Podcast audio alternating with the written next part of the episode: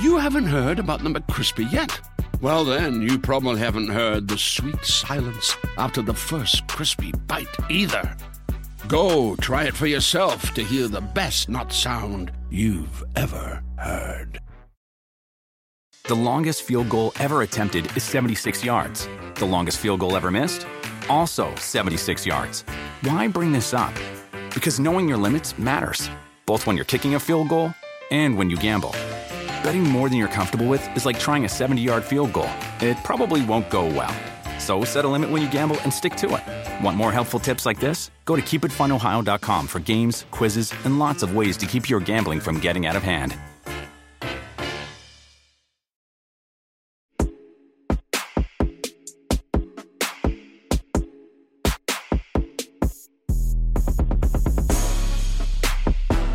Hello and welcome to another episode of the Roto World Baseball Show. I'm your host, Eric Samulski, joined by Scott Pianowski as we continue to go position by position, doing some previews ahead of the 2024 season. Uh, Scott, it's it's catcher day over here. It is catcher day, so I'm try to give you some tips, some picks, some pans. Now, the standard Yahoo format only requires one catcher. It's a lot different than leagues that require Mhm. two. So that's the first thing you kind of have to figure out.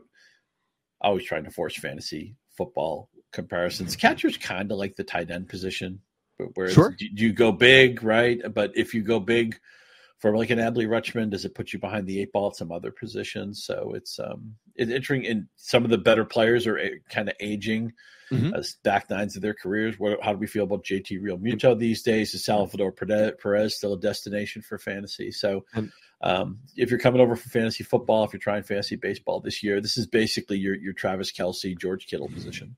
and uh, an influx of young talent like we saw at the tight end position as well this year. I think uh, the catcher position is is much maligned, obviously, um, and in that sense, sometimes I compare it to like the kicker, where people are like, "Why is this? Why is this on a in a lineup?" Right? And I think people are always talking about, you know.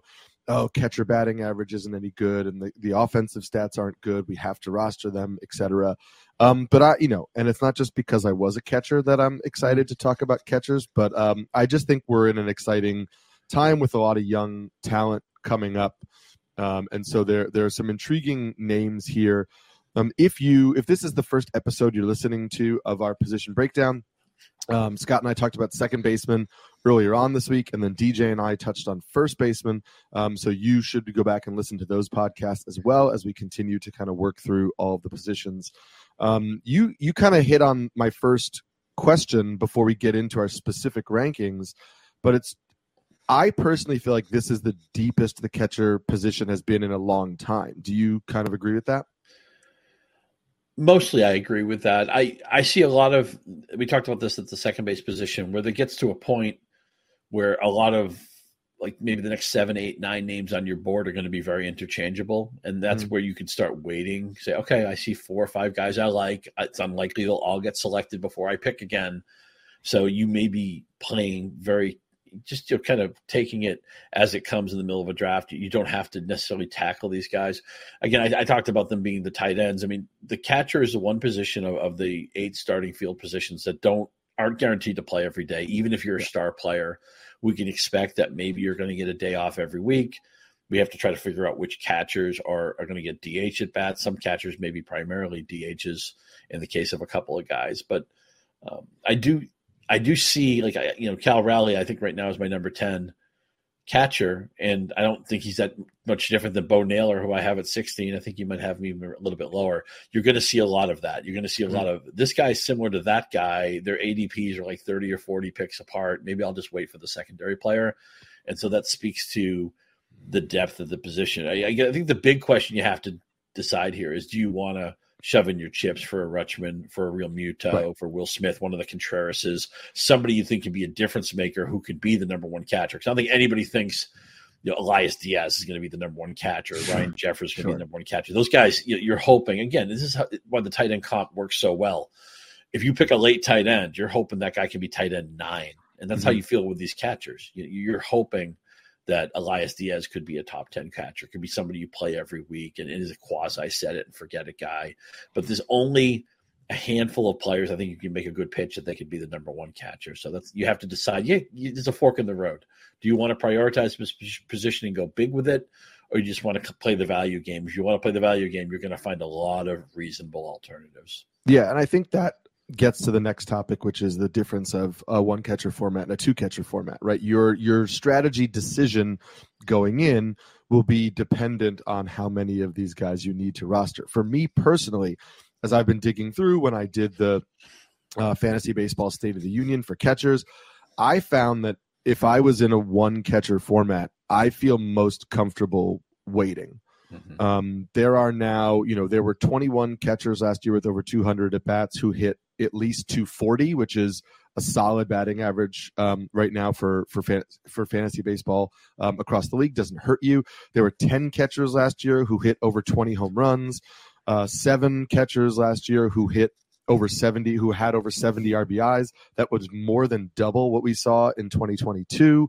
Um, five catchers last year with over 70 runs scored. Again, that was more than double what we saw in 2022. So, again, these are not like um, astronomically high rates, but it's just showing that there are more producers at the position than we have seen in the past.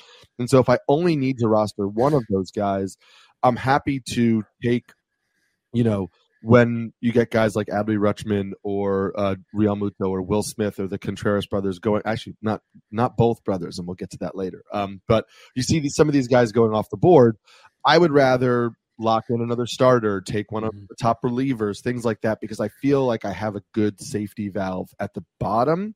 Um, or you know in that like catcher 7 through 14 range that you were talking about i'm going to be able to get my guy that i like to be my one starter in a 12 catcher league I still think in a two catcher format, I want to make sure that I get one of the guys before I have like a little mini cliff or a drop off. Um, and we'll talk about that when we get to the rankings. I want to secure at least somebody that I feel really good about playing time or really good about like high end level stats. And then I can fill in from that like interesting glob at the bottom. Um, are you approaching similarly with one catcher and two catcher formats? Yeah, I think our strategies are pretty similar there in the one catcher format, if you don't want to go with one of the stars, you can wait so long. You can take a catcher in the last round. I think it's even plausible if you're in a 10 or 12 team league, you could not draft a catcher at all and just see what materializes in April and and work off the waiver wire maybe even stream catcher in some formats. You can't do that in two catcher leagues. In two catcher leagues, you're going to run the risk of having a catcher who's going to hit around 200, a catcher who isn't going to play enough. He's playing mm-hmm. only half the time where you, are getting killed on the playing time. So I want to be, even if I think in a two catcher league, you could be one of the managers who drafted the first catcher pretty late. It's like you think of the, the two quarterback league in fantasy football, where it's like you, you, might wait on that first one, but then come back and be early on the second one. That's what I'll do a lot of times in a two catcher league, where maybe I'll get the number seven, number eight, number nine catcher, something like that. But then I'm the first guy to double up at the position. You can really relax and almost any strategy is reasonable in a one catcher format. I think you mm-hmm. need to pay more attention to it in the second catcher format because they're just the bottom of the league. Not everybody who's a full time starter is going to be fantasy viable. There'll be some guys who actually be hurting you more when they play. Right.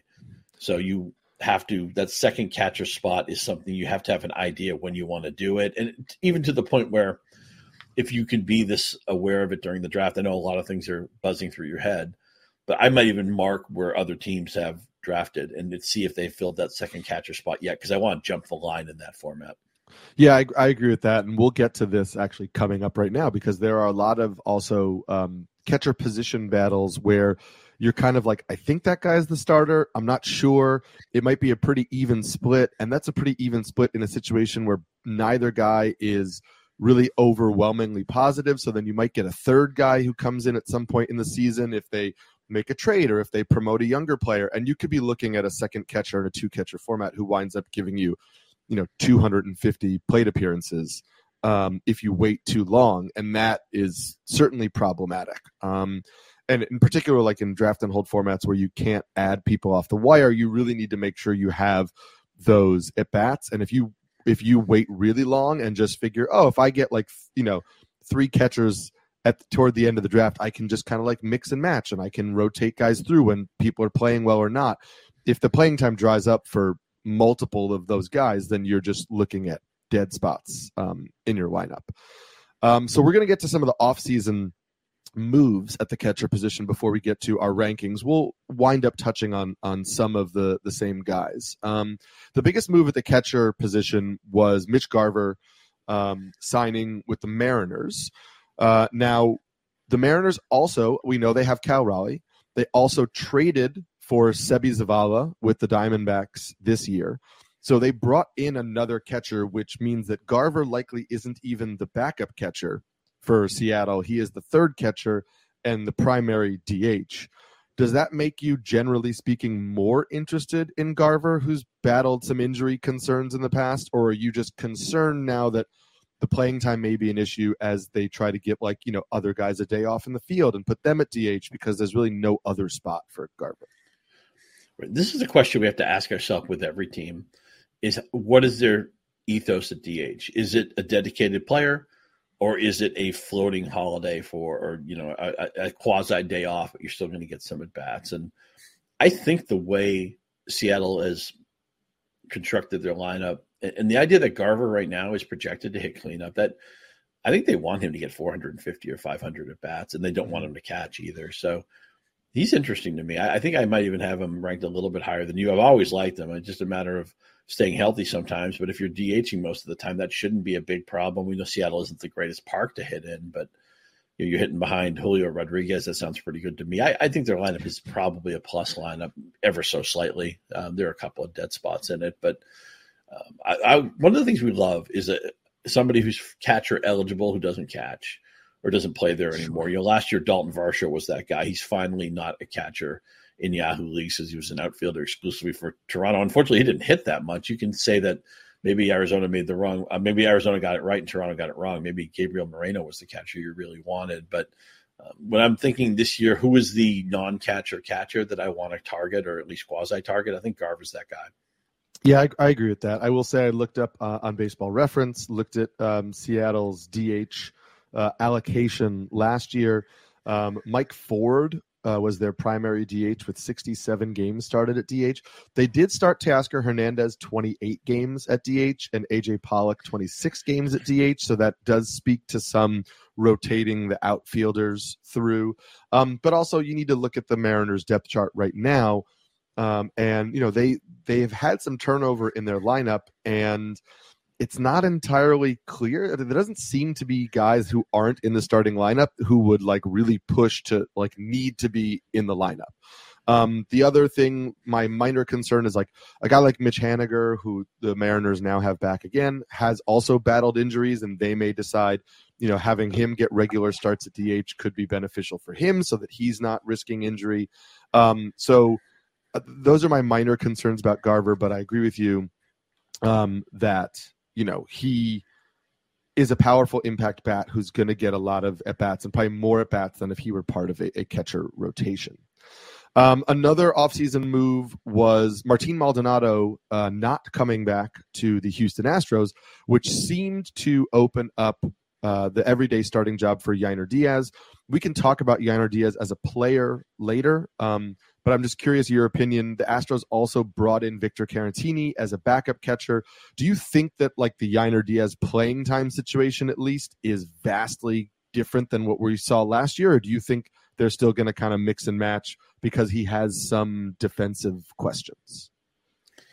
Yeah, I think he gets a mild bump in playing time. He, he gets 104 games last year, 355 at bats.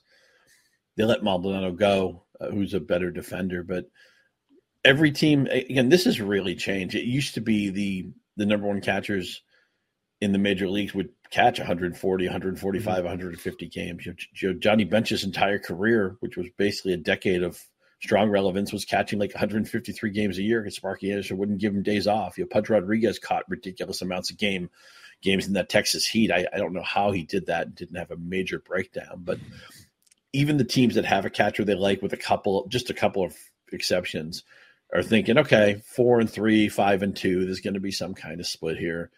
Um, if I can tell myself a story that Diaz plays 115 or 120 games somewhere, and, and last year he did pick up a lot of DH at bats, right? Um, I think that makes him a, a target for me because he's got power and he can hit for a plus average, which you don't get. You get a lot of power at this position, but a lot of these guys are going to hit 230, 235. They could maybe get closer to 215, 210, and you have to wonder if you can roster that and how you make it up elsewhere. I, I think Diaz is arrow pointed up, age 25 season. They brought Caratini, and he he's going to play like probably 65 or 70 games, but that doesn't get me away from Diaz at all. Yeah, your point about the the not playing as many games, I think, is also interesting to note heading into this year. We'll, we need to see how teams react to the major stolen base uptick last mm-hmm. year, um, and whether teams who have a clear, better defensive catcher decide that maybe controlling the running game is more important and decide to give more run to catchers who um, who control the running game better. We did see like last year, some teams made quick moves too. Like the Red Sox were starting Reese McGuire at the start of the year, and he allowed like the first 14 um, stolen base attempts were successful, and they almost immediately went to Connor Wong, who is much better defensively. Um, and so we may some we may see some teams kind of start to do that this season as well. Uh, some teams have gone out and gotten better defensive second catchers and may start to rotate in. So that is something to keep an eye on in the you know playing time sense in the early uh, part of the year. And, and you uh, make a great point that I think the last maybe five or ten years, all teams cared about is does the catcher frame well? Does right. he set a good target? Is he somebody that pitchers are comfortable working with? And those are always going to be important things. But we got to a point where the stolen base was such a non-sabermetrically friendly thing. Mm-hmm. It's like, okay, why would why do we need to be on second base? We're just trying to get guys on base and hit home runs anyway. And last year, with the rule change and with the spike in stolen bases, now teams have to ask themselves, can our catcher throw? Are we just giving away second base? Because teams right. are going to take it now in a way that they didn't do it five or ten years ago. So, in catcher, more than any other position, shortstop's close, but but and center field is has some of this too. But the most important defensive positions, as everybody knows, the defensive spectrum, it's all up the middle. And how you you need to know any catcher you draft, you need to know what is his defensive ability and how does it affect his playing time. That's something you have to. Generally speaking, defense doesn't matter that much for fantasy, but we have to sprinkle in a little bit. You know, do you Aaron Nola sometimes is not a fun fantasy pick because the Phillies generally don't. They have like a softball sure. team on defense, right? They have a they have four DHs who are playing, and, and you just have to live with okay, well they'll catch whatever they catch, but um, you do have to consider defense in some elements, and and catcher has always been a position where that's true. But as you mentioned, just with the change in the flow of the game and with stolen bases making the expected big spike last year that I think people saw coming now what's going to be the reaction to it how are organizations going to mm-hmm. respond and, and how is it going to break down playing time and maybe if you have a catcher who can hit who's really a weakness defensively maybe those guys get more dh time or, or maybe they become timeshare guys 50-50 guys when in the old days you might catch that guy 75% of the time because his throwing problems really weren't exploited by opponents yeah, and just as a, a, note on that, we talked about Victor Caratini was kind of what led to that. Victor Caratini, according to the Statcast leaderboard, they have catcher um, caught stealing above average. So like how you know where catchers rank in terms of their caught stealing percentage uh, at second base specifically. Uh, Caratini was eighth worst in baseball last year with a minus three. Um, he had a caught stealing percentage of just ten percent. So that would not seemingly not be a reason to take Yainer Diaz out behind the plate um, to put Caratini in. Uh, some of the other guys on the bottom of the leaderboard: Keibert Ruiz, Yasmani Grandal, Ryan Jeffers, Travis d'Arnaud, uh, Kyle Higashioka. Um, so just you know, noting on some guys who who struggled last year. Higashioka himself um, was part of the Juan Soto trade, uh, and he left the Yankees uh, to go to San Diego, where he will now presumably back up Luis Campusano. Uh, in your opinion, does that open up catcher for Austin Wells in New York? Uh, people seemingly are anointing him as the starting catcher, but Jose Trevino is still there and was an all star two years ago. Um, neither one of these guys made our top 20, so I do just want to kind of bring it up here. Is like if you had to throw a dart at one of those two, who do you feel more comfortable suggesting will start as the Yankees catcher? Yeah, I, I guess I, I don't know that Wells has a leg up on Trevino, but it, the fact that he's just gonna he's a younger player, he's got the upside of the unknown. He's a little bit of a rated prospect, even though I don't I don't think his minor league profile has jumped out at me. I would just see when you would draft a player like this, you're, all you're thinking about is what is the ceiling. And if early on he gets off to a poor start or he's not playing enough, you just cut him and you move on to somebody else. So mm-hmm.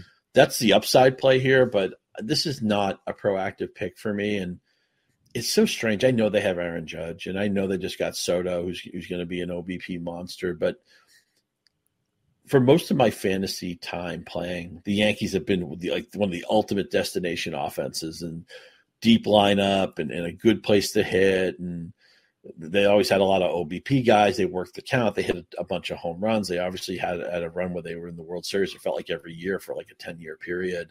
Now I just think they're just another playoff contender, an interesting team. I, I, don't think they're a primary World Series favorite. I think they're more of a secondary right. favorite. And so it's a long way of saying anybody in their lineup I was interested in, you know, five or 10 years ago, 15 years ago. I don't feel that way about them anymore. So Wells will probably in the leagues I play in, he'll have to hit his way off the waiver wire to to find his way into my plans. If I had to pick somebody of these two guys, he'd be the guy, mm-hmm. but I'm making him a proactive target. Yeah. Uh, what about Rene Pinto? Um, so Rene Pinto is the new starting catcher for the Tampa Bay Rays. Just yesterday, actually, Rays manager Kevin Cash said the team is going to quote lean heavily um, on Pinto. So we talked about playing time, obviously being important. It seems that Pinto will get playing time. Um, he hit 252 last year with six home runs in just 39 games for the Rays. However, uh, and he had a 15.9% barrel rate. So all of that is great. However, he had just a 1.9% walk rate, a 32.4% strikeout rate, um, and a 18.6% swinging strike rate, which is well above league average. Um, so I feel like that 252 batting average uh, is a mirage. Uh, you're looking at probably a a pretty much a full time catcher with decent pop, given that 15.9% barrel rate, but a major strikeout issue. Is is this interesting to you at all? I mean, he's again not in our top 20, which is why I wanted to bring him up. Like in a two catcher format, are you intrigued by him because we know, we at least have some playing time security? I'm just worried he doesn't have the floor. When you, you talked about he just he doesn't take walks, and that's not completely unusual at this position. It's not like these a lot of players here are OBP giants, and even some of them who are like Yasmani Grandal, they haven't had fantasy value in a few seasons. Generally speaking, I like to bet on what the Rays are betting on, but I, am just I don't think I don't think there's a floor here, and and mm-hmm. that in a two catcher league, I want my second catcher to have at least a little bit of floor. Again, I talked about being willing to address that catcher two slot before most of the managers in my league, so I don't think Pinto fits into what will be my more common build in that format. I, I tend to agree with you on that. Um, in a draft and hold, I don't mind taking him as maybe like a I don't even want to say second, maybe a third guy, but like just in case. Uh, but I wouldn't want to rely on it. Um, last, I'm going to list a couple of the last kind of movers, the new the new position, sorry, the new teams. Just let me know if you think any of these matter to you at all, or it's just a big like shoulder shrug in terms of fantasy value.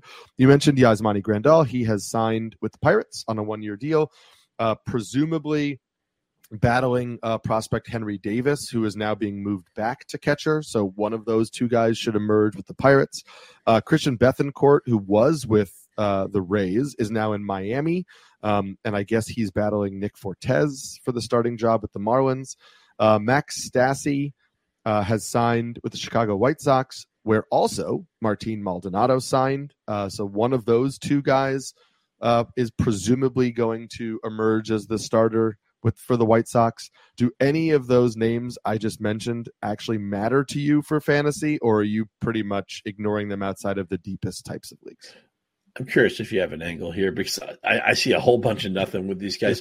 Stassi actually was a pretty good hitter the two previous years before last year, but then it's just hard to unsee a 180 average, right? I mean, I, I, know his career average is a lot higher than that, but or at least a little bit higher than that, but um, maybe it just turns into a 50-50 timeshare. Plus the White Sox, I believed in the White Sox offense so many years as, as bounce mm-hmm. back mm-hmm. offense, as an offense on the rise. I've just given up on that and just accepted that Eloy Jimenez is never going to be the guy I think he's going to be, and Yoan Moncada is never going to be the guy I think he's going to be. And this is just maybe just a 68 win team. Is there somebody in the group that you mentioned that you like as a late round target? No, not really.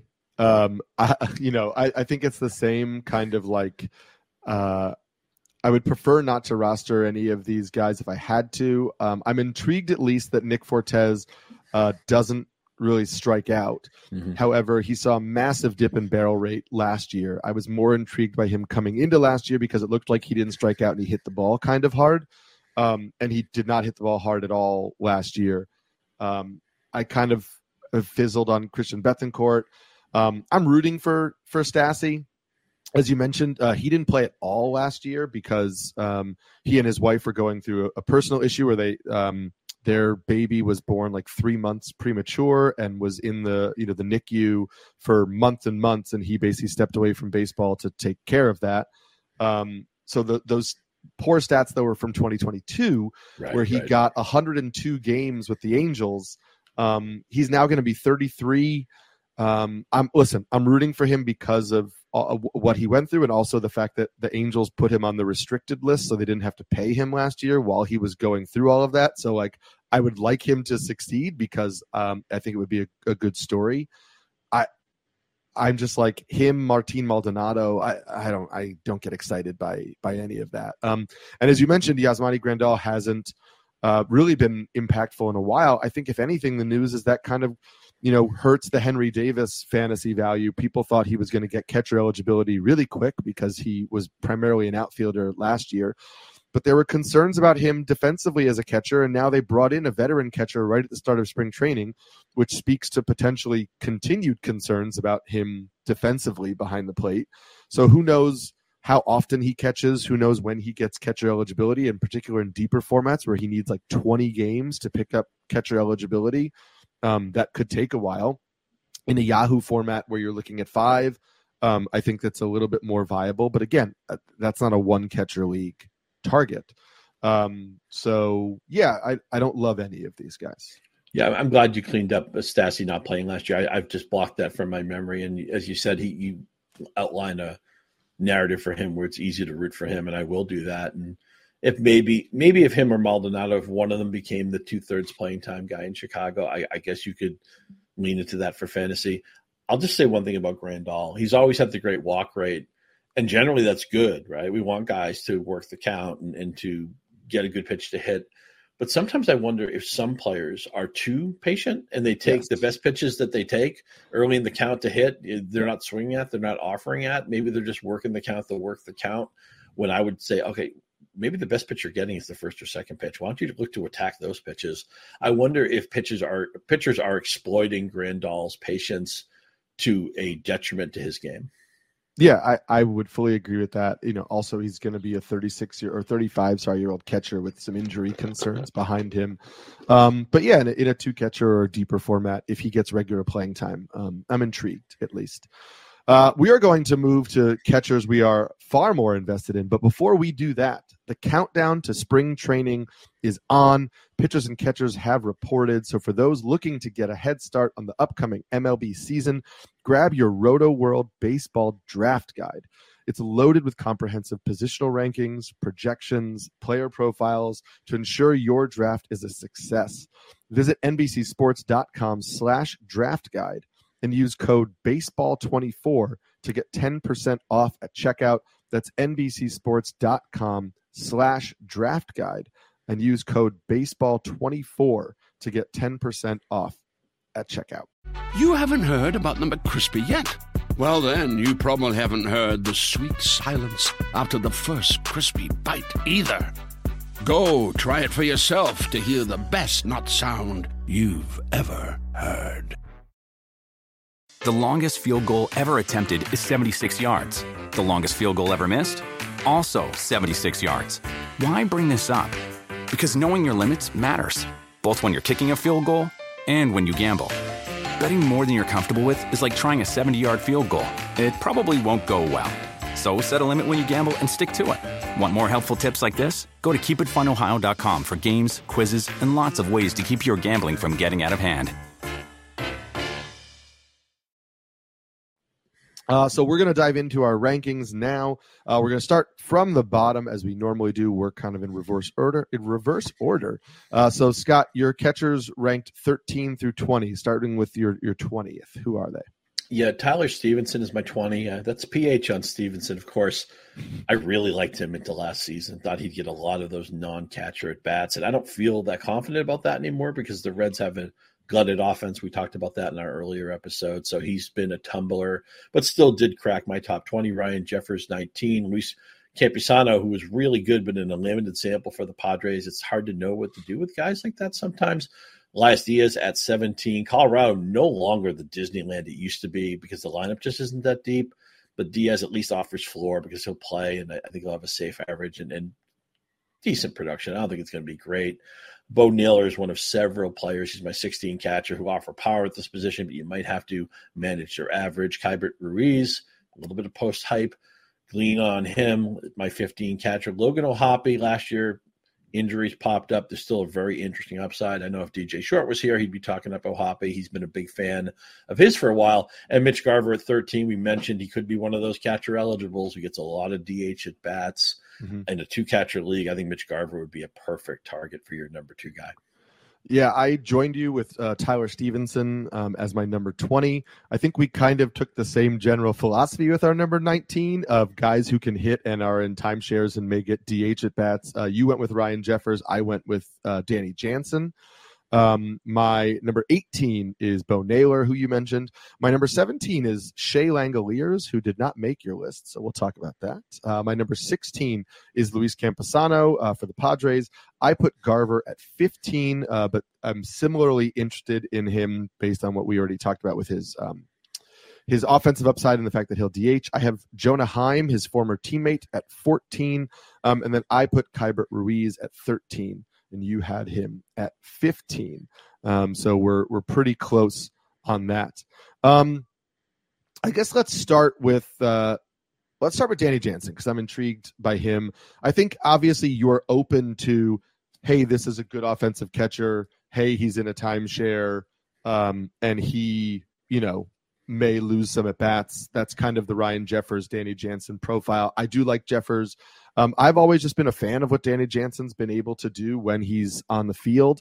I don't necessarily think that the bench for the Blue Jays is particularly deep right now. Um, and I know Justin Turner is slotted in as their regular DH, but you know you're also starting Davis Schneider at second, Cavan Biggio at third. Like I think there could be opportunities where Justin Turner is playing the field and Jansen can DH in addition to the games that he's catching. Um, were you did you just prefer Jeffers to Jansen, or are you sour on Danny Jansen?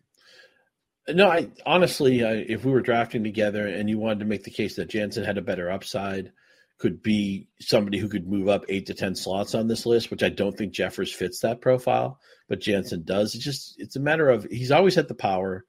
You know, he's somebody who slugged, you know, between the last two years, his slugging percentage has been about 490 or so. He slugged 473 the season before that. Doesn't score a lot of runs like most catchers. He doesn't run. I always feel like they, you know, Kirk is going to play catcher some. I always feel like there's a team that's that's gonna it's going to be a pretty even timeshare with their mm-hmm. catchers. Mm-hmm. But what if Kirk got hurt or got in a slump, or what if Jansen got off to a, a really good start and they decided to commit to him as a two thirds player? He's still in his 20s. That's possible. And I know Toronto's offense was disappointing last year. They had the dimension changes. I think we all thought that was going to be really good for the offense. And it turns out it, it kind of turned into a pitching park. But I see enough depth. There's enough length in this lineup that this is a, a team that I want to. And we, we talked about in the second base preview, we, we had a bunch of inexpensive Blue Jays that we were targeting, right? Turner right. was one of those guys.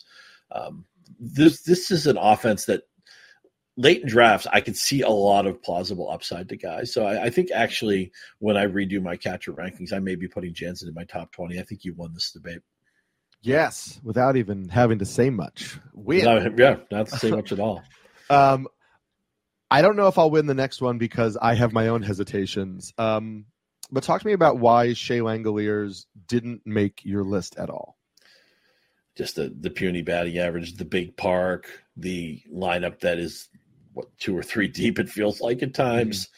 Um, I, I, also wonder, and maybe this is silly to say this, but just where, where the team is at, where we don't know where they're going to be playing. It seems like Oakland is dead, but Vegas isn't a perfect destination for them to go to. I I just wonder if that stench might kind of hang over the team, or maybe it's the smell from the dugout. We know they've had problems with that too, but but for the most part, I just look at a lineup that has no depth, a park that I don't know if you've ever gone to a game in Oakland, but you were so have, far yeah. from the action, man. The game Yeah. is like a rumor.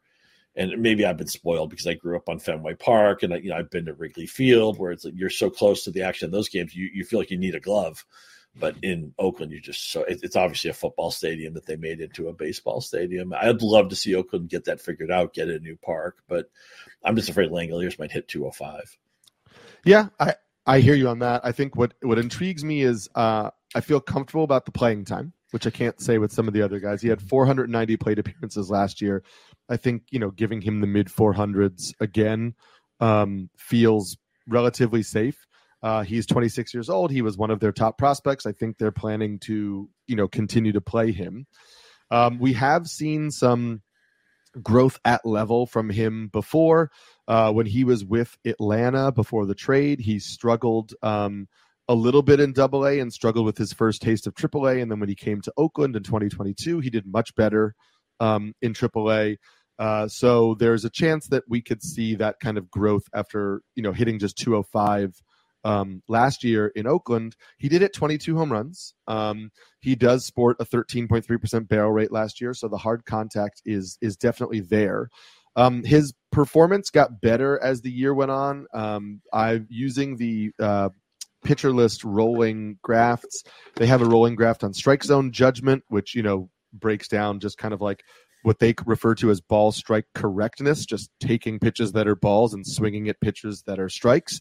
Um, and he got like in, incrementally better and then kind of like really jumped into like the 75th to 80th percentile in baseball in towards the end of the season in terms of his strike zone judgment which even though his contact ability remained kind of like iffy makes me think that maybe there's some growth. And with that kind of power i'm looking for him to hit 220 to 230 i'm not looking for him to be a batting average asset. And i think it depends on your build when you're drafting somebody like like Langeliers is if i can pencil him in for 220 and get 20 25 home runs i think that there is some value there given the fact that he's a good bet to you know hit to have 450 plate appearances which i don't see from some of the other guys on our both of our lists Fair. I mean, he's probably right right now fifth in uh, the lineup as they set up entering spring training. But uh, again, it's just I mean, the guys behind him just can't hit.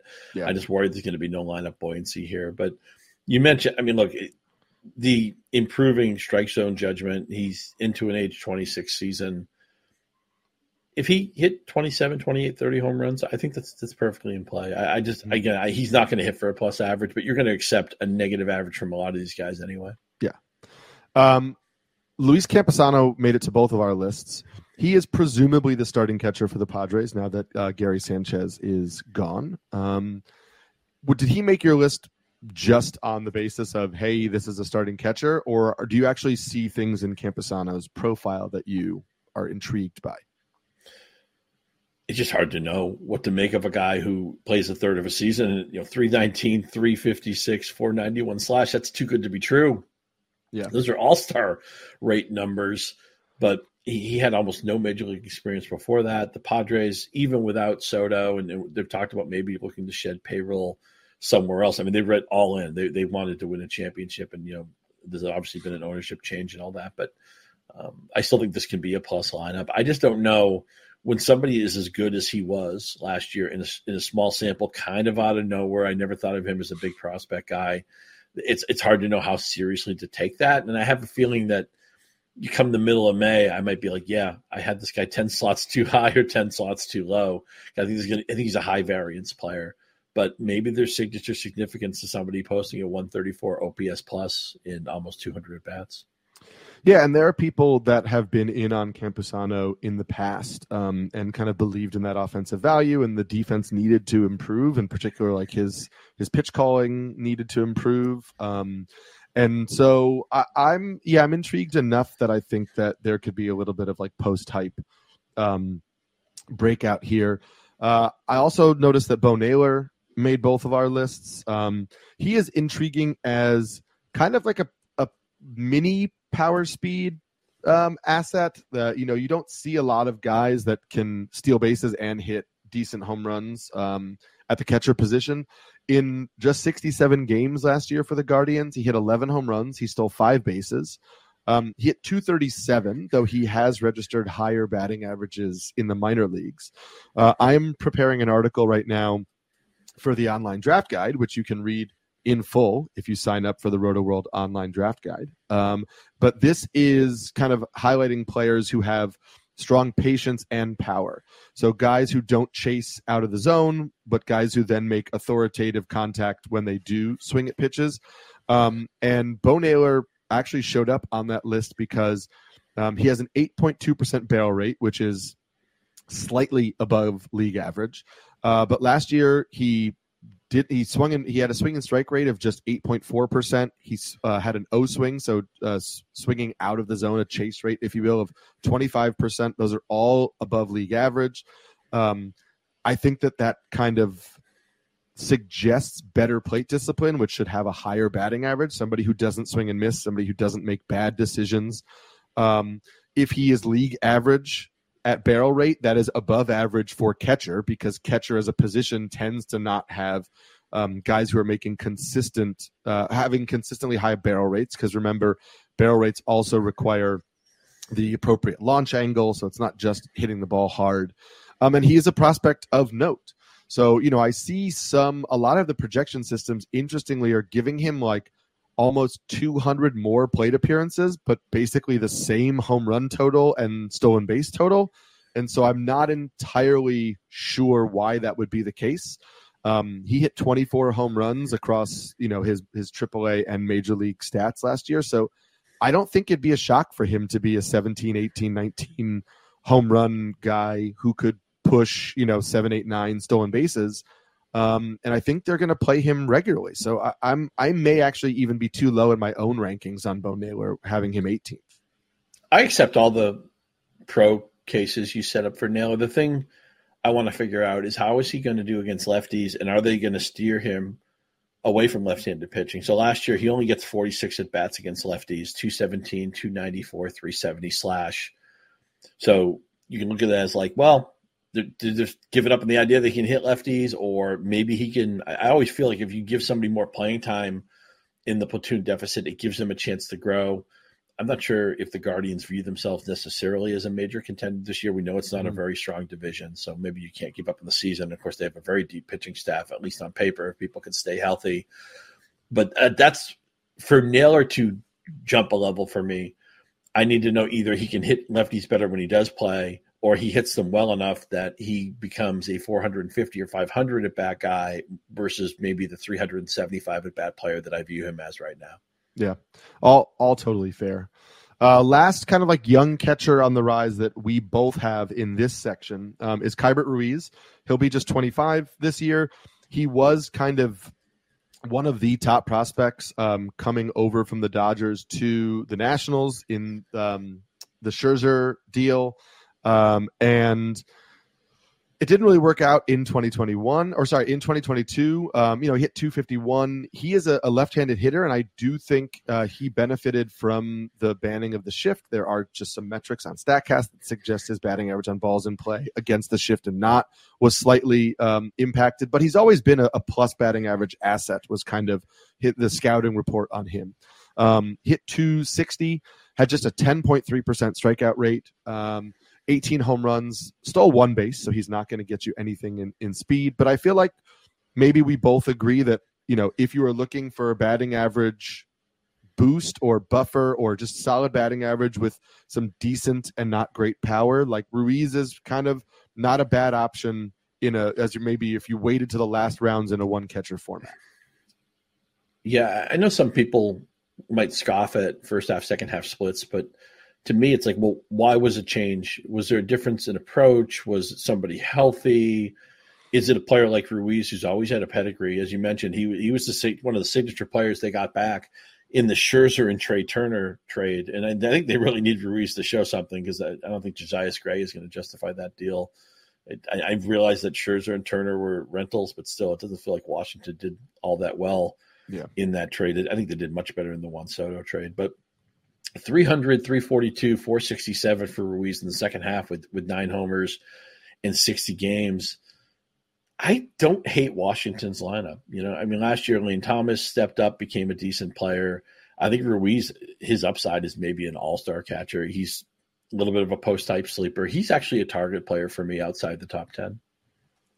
Yeah, I, um, fully on board with that. Uh, I I think he's going a little bit undervalued. Um, he's not as exciting as some of the other kind of like young uh, second year or third year rookie or rookie even year guys um, at the position that we both have in our top 12.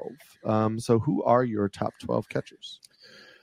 Francisco Alvarez, who remember he was just 21 last year. His defense was actually a little bit better than expected, although he wasn't a great thrower. And we talked about teams maybe taking that more seriously. But the power's here. I think the average eventually is going to come around. So I have him at 12, but if somebody wanted to more proactively rank him or draft him, I would understand. Jonah Heim, my number 11 catcher, even with Corey Seager maybe not ready to go for the start of the season, I think the depth of this Texas lineup is really exciting.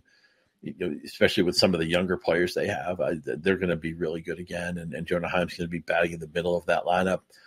I don't know what to do with Cal Raleigh. He's going to hit a bunch of home runs, but I think he also might hit 207. Uh, they have other catching options if they want to move away from him, although I think he does profile positively on defense. So he's probably not somebody I'm going to draft, but I can see why he has to be a top 10 catcher, and he is my number 10 catcher. Can Gabriel Moreno show some power, right? He had four home runs in the playoffs. He had a slugging percentage spike in the second half. We know he's one of the few catchers he's probably going to hit for a plus average. So I think he's an interesting guy because I see growth potential here. Sal Perez is probably the year I stopped drafting him. He had OPS plus under 100 last year. He's caught so many games. I, I, just worry that I'd rather be a year early than a year late on Perez. I think you might have him a little bit higher uh, than I do. So maybe we can discuss him. Sean Murphy, nothing went right for him the second half of the year, and he lost a lot of playing time, but he's still the catcher they want more often than not on the field. It's the deepest line in, in baseball. I, I can't go too low on Murphy. We talked about Yainer Diaz. Is he how much more playing time does he get this year with Maldonado out? Hit for a plus average last year. They gave him DH at bats, which which probably are going to go to other people this year. But I think they'll find 400 plus at bats for him. He'll hit 20 home runs, probably hit for a decent average as well. The Contreras brothers, uh, Willson at five, classic story, big contract, struggles early.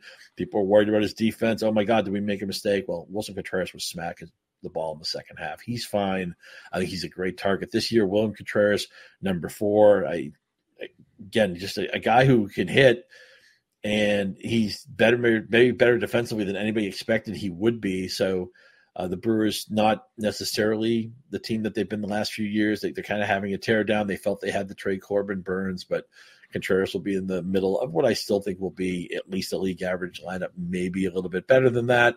Will Smith at three, Dodgers speaks for itself. I, I think people thought Will Smith was going to be a superstar, and it seems like he's turned into maybe just a good player, but anything in the middle of the Dodgers line looks pretty good to me. I think I'm kind of done drafting JT Real Realmuto. He took a hit in a lot of his metrics last year. OPS plus was his weakest in I think six or seven seasons. And because he's had such heavy volume, I'm just a little bit nervous that there's some risk here. And, and he still his ADP is still in the top 70 everywhere. So good player. I, I, just think with him being in his 30s, I'm probably done viewing him proactively. And then I'm in love with Adley, Adley Rutschman. We talked about the Orioles before we hit record on this podcast. I think this team is one of the primary World Series favorites. I think Rutschman's going to win an MVP someday. I think he's the player we thought Matt Wieters was going to be. Not Wieters had a fine career, but he mm-hmm. never really was a star.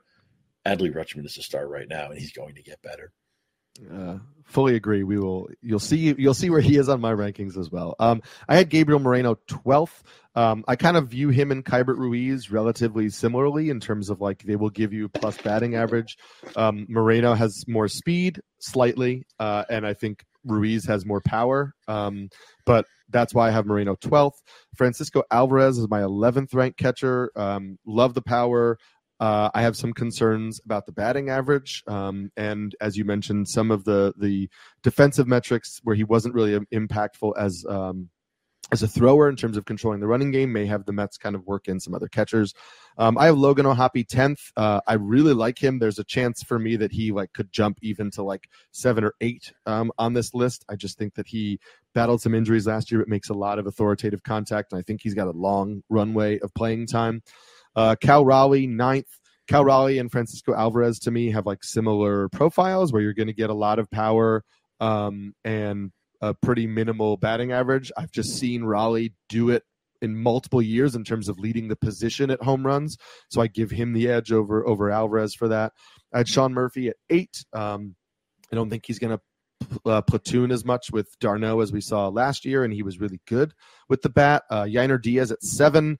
Um, I do like Yainer Diaz. I think he's going to get a lot more playing time. I do have some not batting average concerns that he's going to support a bad batting average, but I think the 280 mark last year was a little bit elevated given how often he loves to swing out of the zone. Um, he had an eighth percentile chase rate. He swings out of the zone almost 50% of the time.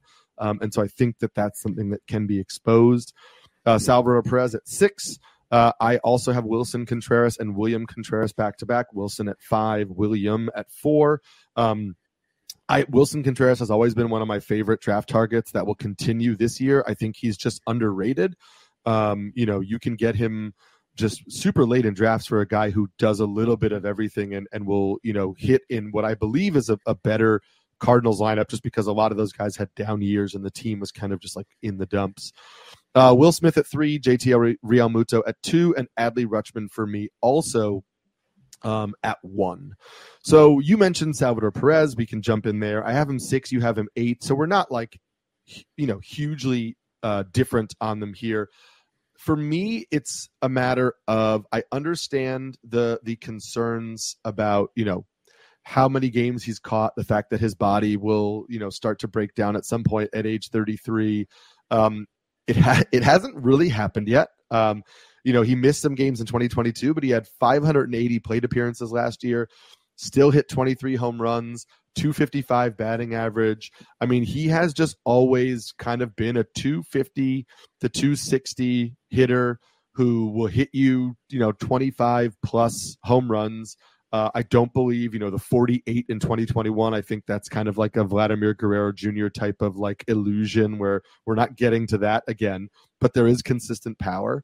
Um, he hits in the middle of the Royals lineup. There aren't really many catchers who hit like cleanup uh, in terms of you know RBI totals. So for me, like yes, I, I fully understand that at some point we might see the cliff. Um, I guess I'm not ready to believe that it's now. And I think that the Royals are positioned to still continue to let him DH or play first base um, if they want to get Freddie Fermin in the lineup. So I think that there are still ways for them to limit the like wear and tear on Perez's body while still allowing him to get 500 plus plate appearances. And so I I think even though he's a zero in speed, he is as good of a four category contri- contributor as you're going to get outside of you know the top five that we both have pretty consistently ranked. So here's my pushback on that. Uh, for for one thing, I think he's actually quietly a liability in runs scored for a guy who plays as much as he does. Even some of these years where he was playing 140, 150 games, his runs scored would be 52, 57. Mm-hmm. Last year, he only scored 59 runs in 140 games. And that's a lot of that is on the people who are hitting behind him. We often talk with young players that their progress, their improvement is not always linear. And it's kind of a, a fool's errand to think that it would be. But player decline is almost always linear and if you look at the OPS pluses of Perez, and this is a little bit unfair because he had such a monster season in 21, as you said, that's never happening again. I don't want to hold that against him, but his OPS pluses the last four years 159, 128, 110. And then last year it dipped to 94, which meant he was worse than a league average offensive player. I'm just afraid into an age 34 season, the way he's been used, just the workload is piled up the lineup behind him is so bad. I mean, I think he could easily score like 45 runs or something like that. He only had 48 runs in 2022, and That's in part because he actually did get suffer an injury that year. I, I don't, I don't think you're getting as many runs as you think. He's only hit 23 home runs the last two years. One of them was a truncated season, but I just think the story's going in the wrong way.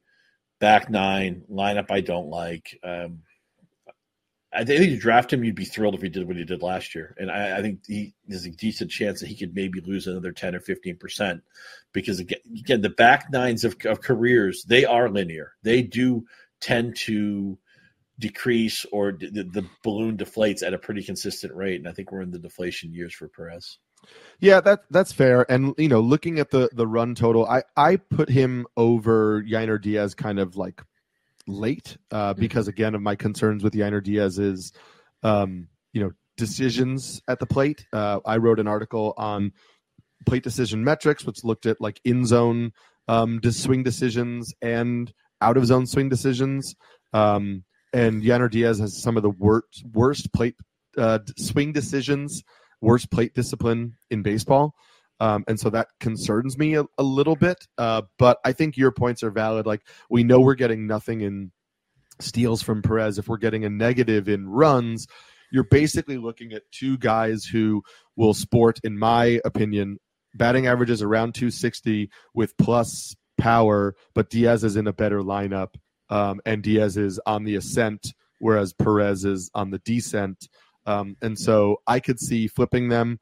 Um, I might still keep uh, Perez over Sean Murphy in my rankings, primarily just because um, I think the Braves are pretty good at, at mixing and matching their lineups, and I, I think they will give Murphy days off more than I think the Royals will give um, Perez days off. So I'm probably going to get more plate appearances from Salvador Perez, but that's kind of uh, close to me. Uh, Let me mention one other guys, thing too. I, I, don't understand this at all, but Willson Contreras right now has an ADP that's like 40 slots lower in Yahoo leagues. Now, the people just started drafting. I don't know how reliable the ADP is yet. I don't know if it really has enough roots to take all that seriously. Do not if you're in any kind of a draft where you think you can get Willson Contreras after Salvador Perez, I want you to take that as you know as off as you can get it. Uh, right now, six, seven, eight, ten. Contreras is a number eleven or number twelve catcher off the Yahoo board. He should be a, a top five guy. Again, he went to St. Louis. He pressed. He defense wasn't great, and he kind of became a scapegoat of the team's early struggles, and then the second half he, he was just a monster the way he usually is. I mean, he he he settled down. It's a plus lineup. I do know he's in his thirties too, but uh, you know, career uh, on base percentage of 350, career slugging percentage of 461. His OPS plus is probably going to be in the 120s. If if you get nothing else out of this show from what I offered today, just go draft Willson Contreras. You'll be happy you did. I was literally going to make the same point to you where I was talking about the guys that we just discussed and how they're going ahead of Willson Contreras right now in NFBC drafts um, in February NFBC drafts. So we're looking at like pretty recent ADP data, um, and I just don't I just don't see it. I I think that he is continuously uh, being overlooked. Willson Contreras continuously being overlooked, um, and I I kind of like I really like him um, as a fantasy asset. Uh, we're going to get into the the guys at the top and why uh, you and I both believe that Adley Rutschman has taken over the crown as the top catcher. But before we do that, Thursday night is another chance to watch a new chapter in college basketball history when Caitlin Clark chases down the all-time NCAA scoring record when Iowa hosts Michigan. Uh, coverage of the Big Ten matchup begins at 7:30 Eastern Time exclusively on Peacock. So make sure you tune in to check out that history making performance. You haven't heard about the McCrispy yet? Well, then, you probably haven't heard the sweet silence after the first crispy bite either. Go try it for yourself to hear the best not sound you've ever heard. The longest field goal ever attempted is 76 yards. The longest field goal ever missed? Also 76 yards. Why bring this up? Because knowing your limits matters, both when you're kicking a field goal and when you gamble. Betting more than you're comfortable with is like trying a 70 yard field goal. It probably won't go well. So set a limit when you gamble and stick to it. Want more helpful tips like this? Go to keepitfunohio.com for games, quizzes, and lots of ways to keep your gambling from getting out of hand. She is she is ridiculous. Caitlin oh, Clark. I, yeah. I, am lucky that um, I work with Andy Behrens, who's an Iowa guy, which means I always have the in on, on the next tight end star. You know, he told me to draft Matt LaPorta and everything, George Kittle, all those guys, but TJ Hockenson. But he got me clued in when Caitlin Clark was a freshman. He's like, yeah, we we have this girl on our team, uh, Caitlin Clark, who's going to be a superstar, and she pretty much was from day one. She continued to get better. Obviously, she came back this year. She could have gone pro. She decided to stay in. They lost in the finals last year. I think to LSU. I, they'll be one of the they'll be in the Final Four again this year. She is fabulous. Uh, she's athletic. She's great. She's her shoot her shooting range is basically the parking lot. I mean, she'll Right. stick I- logo. She'll stick logo threes. Uh, I was gonna say it's the it's that Steph Curry thing where like if the if she gives if she's given a little bit of space Mhm. once she crosses half court she could pull that from from anywhere um, and that's always exciting to watch as yeah, that's a great. fan, it's just like, Curry's you a great really comp know. for her because she's she's just such a creative player. She's like a dreamer out there. You give her some space, she can get to the rim. She's she's still a team player. If somebody's getting open shots, she'll she'll pass the ball too. Even though most possessions are going to be routed through her, but it's not like she has to jack up shots every time. I mean, I think about what what about basketball depresses me is like the James Hardenization of basketball. I'm just going to sit here and dribble and nobody move, and you know we'll try to make it look like I got fouled when I really didn't, and that makes me want to cry. And then I see people who play basketball the way Steph Curry does or the way Caitlin Clark does, and I'm like, oh, it's a great day to be a basketball fan. So Yeah. make sure you check out that game on Thursday. Um, speaking of just kind of like taking things to the next level, um, and these rising stars, we we both feel like the crown for catcher is now Adley Rutschman's. Um, I'll let you talk about why. I will just say I still value JT Realmuto. I don't know that he's a target of mine in drafts, um, but I I think I heard. Um, Justin Mason use the term soft decline when he was talking about JT Realmuto, and I feel like that makes sense to me. That like I don't think he's in the midst of like a precipitous drop. I do think we're seeing a decline for JT Realmuto, but I think that he'll still be useful for you as a as a fantasy asset. It just depends with where that ADP is and if he's going to make up for that value. But I still think you're looking at a 250 hitter who can hit you know 15 to 20 home runs and steal 15 bases. Um, he was the only catcher last year to steal at least 15 bases. Um, I would expect he's the only catcher this year who will steal 15 bases. Um, so I think there is true five category contribution from Realmuto, which makes me like him still. But for me, I, I, I just think Adley Rutschman, even if you're not getting the speed, even if he steals, you know, four bases, five bases, I think what you're getting in the other four categories is is so valuable. Um, and I assume you agree. For sure. Uh, entering in his age 26 season, the lineup around him is loaded. He, he's good at everything. He hits lefties, he hits righties. He's obviously a switch hitter. He he hits for average. He hits for um, for power. He last year's OBP was 374, which is outstanding for any player. It, it's ridiculous for a catcher. His walk strikeout rate was almost one to one, and anybody who can do that in today's baseball, especially if they still have power, it's thing if you do it and you're a punch and Judy hitter, but he does it with the ability to hit the ball over the fence. And perhaps the cherry on top of the sundae, because again, the skills are here, the rate stats are here, the pedigree. I mean, he was a star in college. He was, a, I think, the number one overall pick in his draft class. But Baltimore understands how valuable he is, and when he doesn't catch, he DHs. And that's why last year he got to play 154 games. He got to get 687 plate appearances.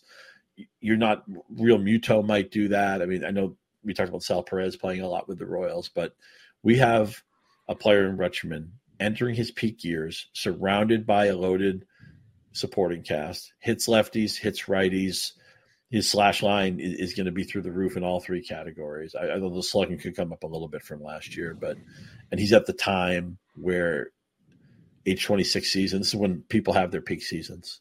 I, I, I think he right now. I, I'm curious to see what his MVP odds are because I think Baltimore could easily be one of the. They could be ready to have rip off like 105 wins or something like that. And even though there's a ton of young talent, and Rutschman's certainly not alone in being an ascending talent here, and they, they have such a loaded farm system, and it's just you look at this team; it's just a fun team to watch. I, Mm-hmm. you know, I, I grew up. I've been a Red Sox fan my whole my whole life, and I think I want to. I think I want the Baltimore Orioles season ticket, and not the the Red Sox season ticket as far as what games I watch, because the Red Sox are just depressing me, pretending like they're one of the smaller market teams in the league. But uh, Adley Rutschman's going to win an MVP some year, and why not this year? This guy does everything well. Yeah, he he's great. Um, I think there has been pushback on on plate appearances, but like you, I, I think like if you're the Baltimore Orioles and you decide, okay, Adley's not going to catch today, your choice at DH is like Adley Rutschman or Ryan O'Hearn. And I know Ryan O'Hearn was really good last year. Um, he's 30 years old. He is was a fringy prospect who never quite developed for the Royals, and he had a great year for the for the Orioles, but like I don't. I just don't know that you're taking Adley Rutschman out of the lineup so that you can play Ryan O'Hearn. Like you may do it every now and then just to give Adley like a full day off, but I, I still just don't see a world where when he's not catching, he's sitting the vast majority of the time. Um, so I don't see a huge reason why the play appearances should drop a lot. I mean, maybe they drop a little bit from last year because um, I think that was like the most plate appearances for catchers ever. Um, but but I still think you're getting tons of plate appearances. Um, he's the opposite of Sal Perez in terms of like because his plate discipline is so good, the Orioles sometimes hit him second in the lineup, and then he gets tons of runs scored because he's getting all those guys, the, the really uh, strong hitters uh, behind him. Um, so yeah, I'm I'm a big fan. The only decision you have is again whether you feel like drafting him where he's going. Um, in February NFBC drafts, he's going 48th overall, and again, these are two catcher formats, and so that's why um, he's pushed up like that. But that's around the range of like your Randy Arozarena, Tarik Skubal, Josh Hader, Yo, uh, Jhoan Duran, Emmanuel Clase. So it's like you may be in a position where you're like, am I getting my stud closer or am I taking Adley Rutschman? And that's a build question that you need to ask yourself. Um, I I feel like for FOMO reasons, I'll take Adley Rutschman like at least once, but generally speaking, my strategy would be to kind of pass and and get solid value somewhere else. And that's no knock on him. Um, I think that he's a tremendous asset for fantasy.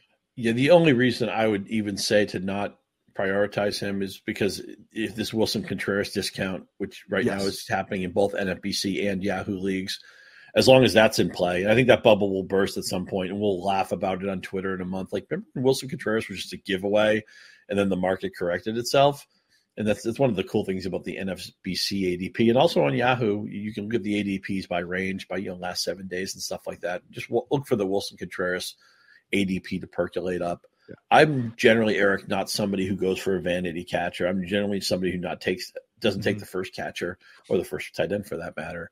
But the thing with if you're going to do that, you have to tell yourself a story with Rutschman that you think he's going to play 150 games again because he only makes sense at that ADP if they're giving him all those extra DH bats and he can give if, if he was 135 140 game player I don't think you can take him there but if they're going to give him another 154 games and those 687 plate appearances, as you talked about, it's not just that he's playing; he's batting second, and right. so the cycles through. He gets that extra at bat.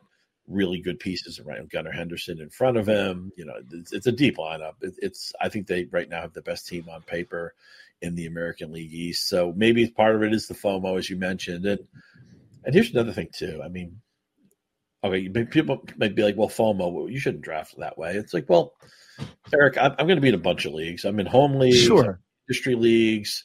I will have Adley Rutschman on one team because if yeah. this is going to be his season, I'm not sitting it out, man. I'm gonna, and yes. if that means I overdraft him or I overpay for him in a salary cap league, uh, we have a choice in a, in a, keeper league where we can keep him. Where I, it's it's kind of borderline what we have to give up to keep him. So maybe I'll just do it there, so I, I don't even have to play the guessing game in draft. But if you're in multiple leagues, and I know some people out there might be in one league, and that's a different dynamic. Right. If you're in the industry, you're always going to be in multiple leagues. Just mm. Don't don't miss out. Don't go over Rutschman this year. It's not going to be fun. Yeah, and if you're in super high stakes leagues, you know, drafting for FOMO purposes in a league with a huge buy-in is maybe not the way to go. I'm talking about more like when you're diversified across a bunch of leagues. I'm in sure. AL this year, so it's not only an AL only league, but an OBP league. So that may be a format where I'm like, I'm just I'm going for it. Um, who really knows? But but yes, uh, I wouldn't force it, but I think it's valuable in certain uh, formats. Uh, just some names to consider as we wrap up the show here. If you are doing um, a two catcher league, or if you are doing kind of draft and hold formats, guys who um, are kind of outside of our top twenty, who remain intriguing. We talked about Austin Wells. Um, we talked about Rene Pinto. Uh, I will say Connor Wong from the Red Sox is another guy who should get consistent playing time um, and has a little bit of pop in his bat. Um, Travis d'Arnaud will still play, so if you're in draft and hold formats, um, he remains a, a, solid player in general. Um, Yan Gomes appears to be the starting catcher for the Cubs. Still was actually pretty solid last year in his first year with the Cubs. So again, deeper formats. Um, and then uh, we talked about Salvador Perez. If they're going to give him a break, uh, Freddie Fermin was pretty good last year for the Royals. So again, in deeper formats, um, he's somebody to keep an eye on. Um, and yeah, Ryan Jeffers, we mentioned Christian Vázquez is sharing some time with him in the Twins, uh, behind the plate for the Twins. I almost said backfield, like we're doing uh, fantasy football. Um, so those are some names to watch. And then just based on ADP, the guys Scott and I talked about, we obviously mentioned the the draft discount on Willson Contreras. If you're in a one catcher league and you're waiting till the end, uh, based on Scott and my rankings, the guys who are going super late in draft right now, who could be one catcher league viable at the end of drafts. Um, you're looking at Keibert Ruiz. You're looking at Logan O'Hoppe.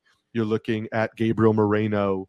Um, you're looking at Francisco Alvarez, unless you're from in a league with people from New York, and then he is not lasting that long. Um, and then Bo Naylor would be another guy who's lasting late in drafts. Oh, and Mitch Garver um, is also lasting late in drafts currently based on ADP. Um, guys who in one catcher formats uh, would be some targets at the end.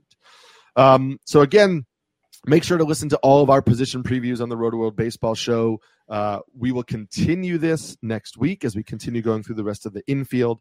Uh, you can check out Scott and I uh, in our writing both on Twitter or X. I am at Samsky NYC. Scott is at Scott underscore Pianowski.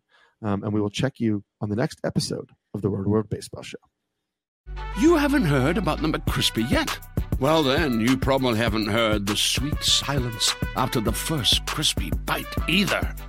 Go try it for yourself to hear the best nut sound you've ever heard. The longest field goal ever attempted is 76 yards. The longest field goal ever missed? Also 76 yards. Why bring this up? Because knowing your limits matters, both when you're kicking a field goal and when you gamble. Betting more than you're comfortable with is like trying a 70 yard field goal. It probably won't go well. So set a limit when you gamble and stick to it. Want more helpful tips like this? Go to keepitfunohio.com for games, quizzes, and lots of ways to keep your gambling from getting out of hand.